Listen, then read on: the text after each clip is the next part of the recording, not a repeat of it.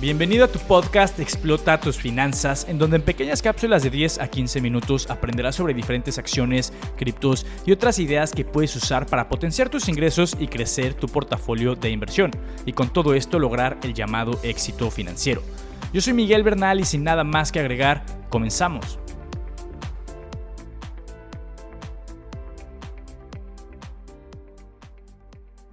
¿Qué onda? ¿Cómo están? Espero que estén muy bien y bienvenidos a este nuevo episodio de Explota tus finanzas. El día de hoy pues vamos a hablar de un concepto muy importante que ustedes eh, si están metidos en este mundo cripto pues van a tener que tener bastante, bastante claro pues para que no, no les agarre por sorpresa básicamente esto, ¿no? Este concepto es el cripto invierno o el invierno de criptos o el cripto winter, ¿no? En caso de que ustedes pues lean artículos en inglés y toda esta parte, vamos a hablar en menos de 10 minutos, nos va a quedar claro eh, como tal este concepto. Bueno, para entender toda esta parte de cripto invierno o cripto winter, hay que entender eh, qué lo ocasiona y qué significa, ¿no? Bueno, vamos a empezar este eh, escenario hipotético eh, con que caen las criptos, ¿no?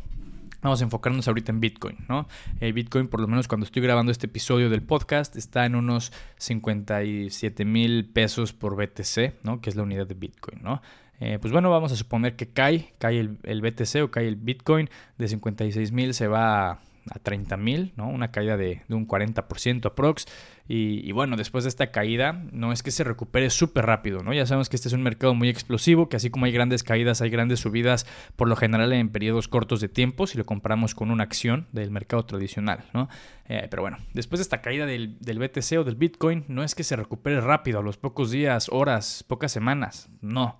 El Crypto Winter no es eso. El Crypto Winter es que cae y después de esa gran caída eh, de, esa caída importante, pues se mantiene en niveles bajos pues por un tiempo considerable, ¿no? estamos hablando que si cayó de 56 mil a 30 mil el día de hoy, ¿no? Vamos a suponer, eh, y así se mantiene, no sé, 18 meses, por así decirlo, ¿no? Eso es un verdadero crypto winter, ¿no? Entonces, pues todo esto que ocasiona que el interés en el activo y en el ecosistema cripto como tal, pues disminuya, ¿no? Al final de cuentas, cuando todo va bien, pues más personas son atraídas a meterse a meterle lana a este mercado. Pues bueno, si todo está cayendo y se mantiene bajo, pues bueno, el interés está disminuyendo. Mucha gente incluso pues llega a sacar su dinero. Es una de las razones más importantes del por qué es el crypto winter, ¿no? O sea, el interés se pierde y mucha gente saca su dinero. Se habla de que ya pasó en 2018, eh, Bitcoin o BTC cayó más de un 80%. Para los que no sabían o todavía no estaban metidos en este mundo cripto, fue una gran caída. Y déjenme decirles que tuvieron que pasar tres años para que volviera a niveles de diciembre eh, del 2017. ¿no? Es una verdadera, fue una verdadera locura. Eh, tres años, ¿no? Imagínense, porque muchas, muchos inversionistas o especuladores del mundo cripto, pues están acostumbrados a que si caen, ok, pero pues a los pocos meses, pues ya esto está eh, de regreso, básicamente, ¿no? Entonces, eso es lo que hay que estar entendiendo con, la parte de Crypto Winter. Pasaron tres años para que el BTC volviera a niveles de diciembre del 2017, ¿no? que era un nivel aproximado de 19 mil, 20 eh, mil dólares por unidad, para que se den una idea. ¿no? Eh, y todo esto fue pues, hasta que llegó el halving. El halving pues, básicamente es cuando... Eh, la recompensa que se le da a los mineros por justamente estar minando bitcoins, pues se reduce a la mitad, ¿no? Estamos hablando que antes, si tú eh, ganabas esta recompensa por minar bitcoins en 2012, eh, ganabas 25 bitcoins, en 2016 se redujo a la mitad, ¿no? Entonces ya ganabas solamente 12.5 bitcoins. Eh, ya ahorita a partir de mayo del 2020 pues solamente generas 6.25 bitcoins y en 2024 van a acabar siendo 3.12 eh, bitcoins por ahí, ¿no? Entonces, pues cada vez empiezas a ganar menos eh, dinero por estar generando, eh, justamente por andar poniendo los bloques en el blockchain como tal, ¿no? Entonces, pues esto, ¿por qué ocasiona que el precio suba? Pues bueno, si tú estás prestando la misma capacidad computacional, pero para generar menos bitcoins, pues tú qué te queda hacer? Pues subir el precio, venderlos más caros, ¿no? Entonces, pues por eso mismo el bitcoin sube como tal de precio, pues cuando justamente pasa este escenario o evento del halving, ¿no? Eh, por eso el Bitcoin, pues para muchos es una economía que está diseñada para subir, ¿no? básicamente. Eso sí, en un mediano o largo plazo, no sabemos si con todo lo que ha subido de 2020 y 2021 sea sostenible y, chances adelantó unos 5 años. Es que eso es lo que no sabemos, ¿no? Entonces esto no lo tomen como un sí o sí va a subir eh, sin importar el nivel del precio en el que esté, ¿no? Entonces hay que entender eh, que esta es la parte del Crypto Winter. Hay que entender que pues muchas cosas eh, y eventos en países importantes pues nos señalan de que puede haber un Crypto Winter, ¿no? O sea, cosas, catalizadores que pues no favorecen como tal al ecosistema cripto, ¿no? estamos hablando que pues en Corea del Sur se está manejando la posible prohibición, ¿no? Del Bitcoin y, y otros criptoactivos, exchanges, etcétera. Estamos hablando que en China igual, pues ya lo banearon por, por doceava vez en tres años.